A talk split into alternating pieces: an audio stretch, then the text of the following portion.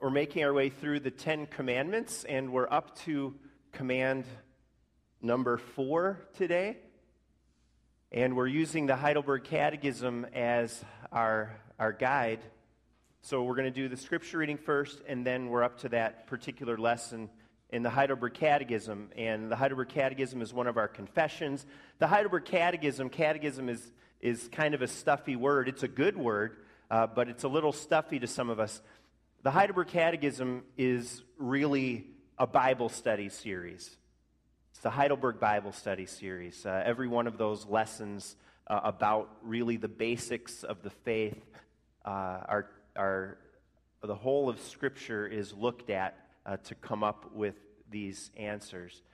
But we're gonna, what we're going to do is read the, the fourth commandment here. Remember the Sabbath day by keeping it holy. Six days you shall labor and do all your work, but the seventh day is a Sabbath to the Lord your God. On it you shall not do any work, neither you, nor your son or daughter, nor your manservant or maidservant, nor your animals, nor the alien within your gates. For in six days the Lord made the heavens and the earth, the sea, and all that is in them, but he rested on the seventh day. Therefore the Lord blessed the Sabbath day, and he made it holy. I've entitled this sermon, Resting in a Rat Race World. And before we talk about rats and rest, uh, just a couple of, of sort of big picture general observations about this commandment that when we see these might make us want to pay special attention to this commandment. One, it's the longest of all 10 of the commandments. Just the number of words is the most for this one. It's the biggest commandment. Also, it's the only commandment where God makes a point of saying that He Himself keeps it. Have you ever thought of that? But it does. God talks about keeping this commandment. So that might make us perk up our ears just a little bit more, don't you think? Not that He doesn't keep the others, but He tells us about He Himself keeping this commandment. It, it's also interesting that with this particular commandment, there is a switch. There was a switch at Jesus' resurrection. The commandment has always been about one day in seven to rest, but that day, the Sabbath, which just means rest, was Saturday in the Old Testament. But from Jesus' resurrection, he rose on Sunday, it became Sunday. And all Christians everywhere say this that it's Sunday, except for our brothers and sisters in the Seventh day Adventist Church, which we disagree with them on it, but it does allow us to use their whole parking lot on Sundays over there. So it works out. God is glorified even in their mistakes on this one, and it's for our benefit.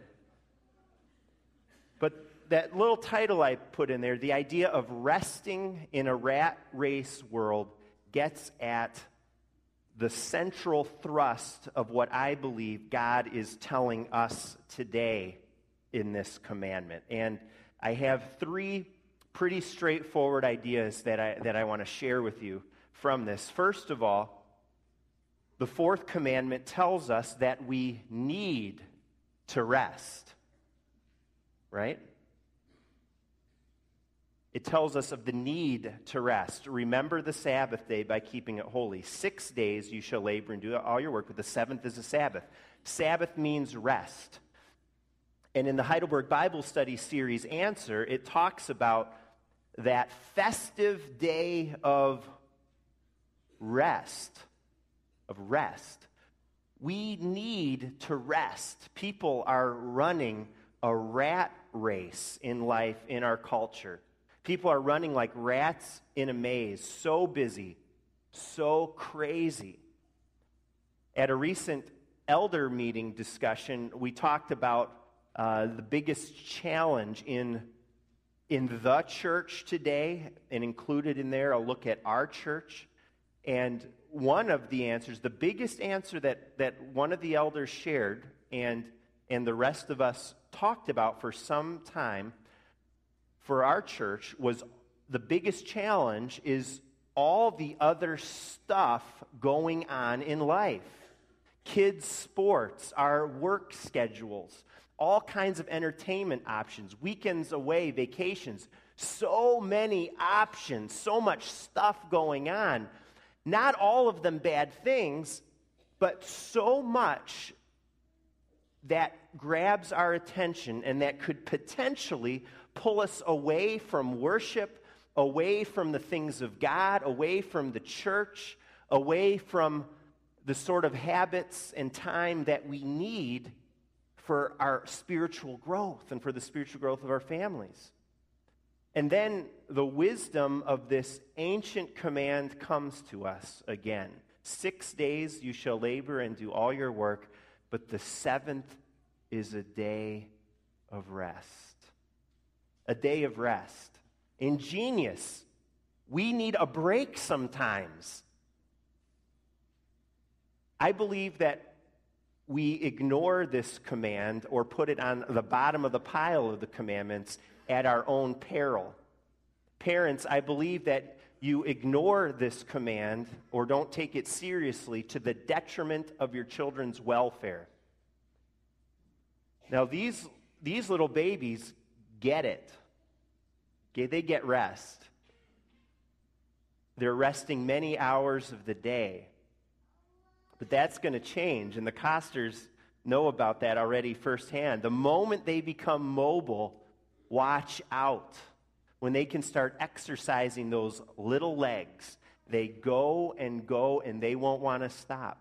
That's like our little Adriana right now. She's about 20 months old, constantly going, constant action. And then when that happens, when they get a taste of that freedom and that activity and using those legs, they start not liking to lay there nicely in their mom or dad's arms and close their eyes and rest. If we didn't make them rest as parents, say it's time for bed, they would go and go and go literally until they collapse on the living room floor and then they'd finally fall asleep, but then they would do the same thing the next day. That's what would happen if we didn't put them to bed. They, they'd just go as long as they could, collapse wherever they are. Children need to be told to rest. And it seems like we need to be told this today too, because the world is running itself ragged. We see in our culture families not taking a day of rest. I remember when I was little, and this was back in the 80s, and I didn't look up this information again, but I remember very specifically when Japan was doing very, very well economically. That was would have been in the 80s, right?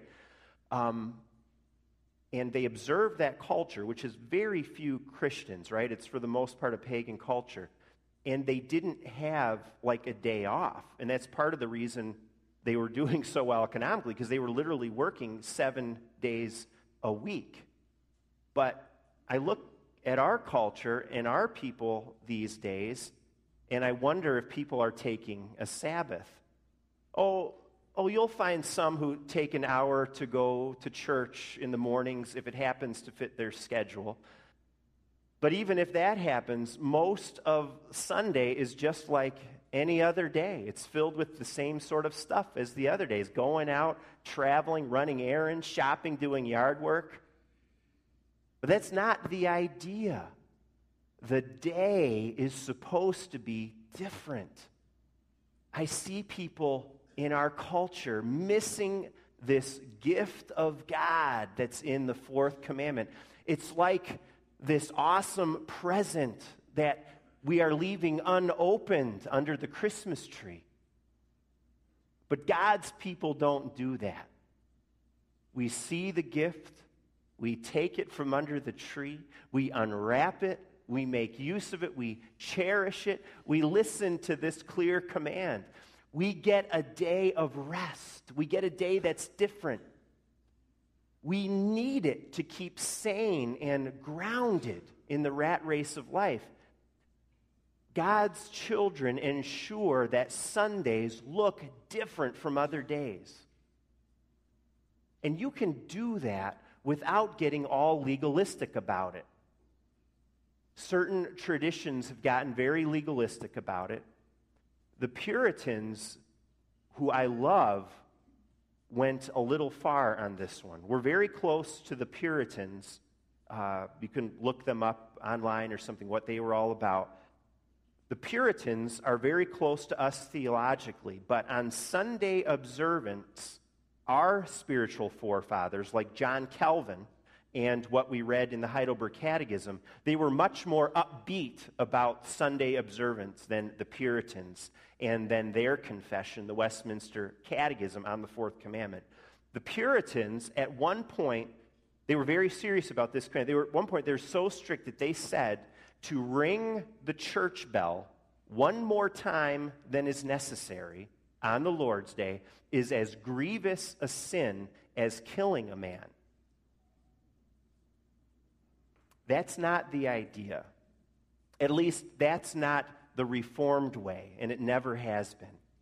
And we've always understood two things that, though we don't work on Sunday, there are exceptions to that.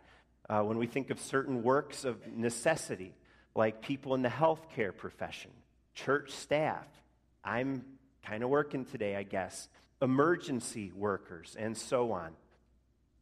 So I want to be very clear that that's not the direction we go. We're not legalistic about this rest, but neither do we ignore the idea of rest and kind of gloss over this commandment. We don't want to be raising little rats growing up to run the rat race of life. We want to raise children of God who understand and thrive in the wisdom of the divine design. I got I want to share with you just personally for my family, for us, that the very best way we have discovered to have a day of rest and be out of the rat race of life one day in seven is to have that pattern of morning and evening worship. We have that firmly in place, not because we're puritanical about it, it's not because we think it's a sin if we didn't do that. We do it because we believe it's the best option out there to really, truly have a day of rest, and not just maybe an hour or two of rest in the morning. I've yet to come across a better idea or better solution. If that pattern is set, being in worship with your family at the beginning of the day and at the end, then that doesn't leave much room for much else craziness, does it? And that's the whole idea to rest and worship. And then it's a family day, too. It's our great family day of the week. I'd encourage you to consider that, to think about that pattern if you've never done it. I'd encourage you to think about getting back to that pattern if somewhere, someone along the line in your family decided to leave it for other things. Try it, I'm saying. Taste and see, says the Lord. I think you'll find this good. God tells us to stop running ourselves ragged. God's children don't have to be nutso like the rest of the world. This is for our own good. Rest one day in seven. The second idea today is the reason we rest. What is the reason behind this? Why? The reason we rest, according to the scriptures, is to work. Let me explain. There's another piece to this commandment. Six days you shall labor. That's in there too, right? And it's interesting that the catechism answer talks about the festive day of rest, but then everything it talks about is like activities, doing things. And here's the thing this rest is to lead to work. And I want to share with you a secret. It's a secret. It's not a secret that we keep to ourselves, but it's a secret that I think Christians understand of how rest and work are supposed to go in God's design. Most people in the world work in order to rest. And on first glance, you might think, well, that makes sense. Of course. You work in order to rest. That's an unspoken formula for a lot of people. They're going, going, going, just to reach that Friday night, just to reach Saturday night or the weekend. And that's all they're thinking about. Always looking ahead to the next day off. They're always looking ahead to the next vacation. Some people are like that. You can tell from their Facebook posts. That's the only thing getting them through their day, the next day off. I believe, I would suggest that there is a better way in God's design, and it's embedded in this commandment. Because we were created to work and be productive. Adam and Eve were busy and productive in the garden before sin. A lot of times we think work is so difficult and challenging. Work is sin. Work is not sin. Adam and Eve had a mission and were busy before the fall into sin. God's design flips that usual formula that I believe most people live by around. Christians rest in order to work. We are not on this planet to look forward to the next time we can veg. We are here to make a difference, to be productive. Six days you shall labor, and the rest and the worship are to rejuvenate physically, emotionally, spiritually for what God calls us to day by day. A lot of the activity in this answer is about building up the church and, and keeping the church strong, uh, being in worship, uh, offerings, prayer, participating in the sacraments. And that's a very, very important part of our mission and our activity.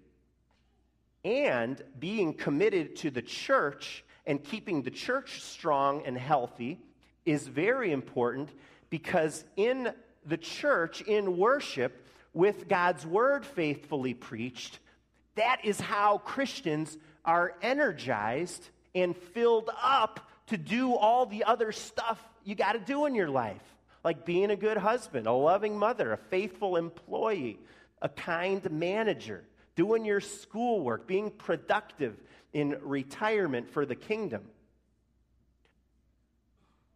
So, maturing Christians have this this different outlook on life. It's a subtle change in the order of words, but it makes all the difference for how you approach life. Most people work in order to rest, but a Christian on a mission for the kingdom of God, living with a purpose, a Christian rests in order to work rests in order to be active in the things of God, both in the church and out in the world. One more thought today. We find the basis, the foundation for this rest that we've been talking about. The foundation, the basis of the rest is in God Himself and it's in His work. You might have known that the Ten Commandments are found listed in two different places in the Bible Exodus 20 and Deuteronomy 5. But did you also know that the second half of this commandment is different in those two? Everything is pretty much the same, but the reason to keep the commandment is different from Exodus 20 to Deuteronomy 5. We were at Exodus 20. The basis to keep it in what we read is in creation the work of creation. For in six days God made the heavens and the earth and so on, but he rested the seventh.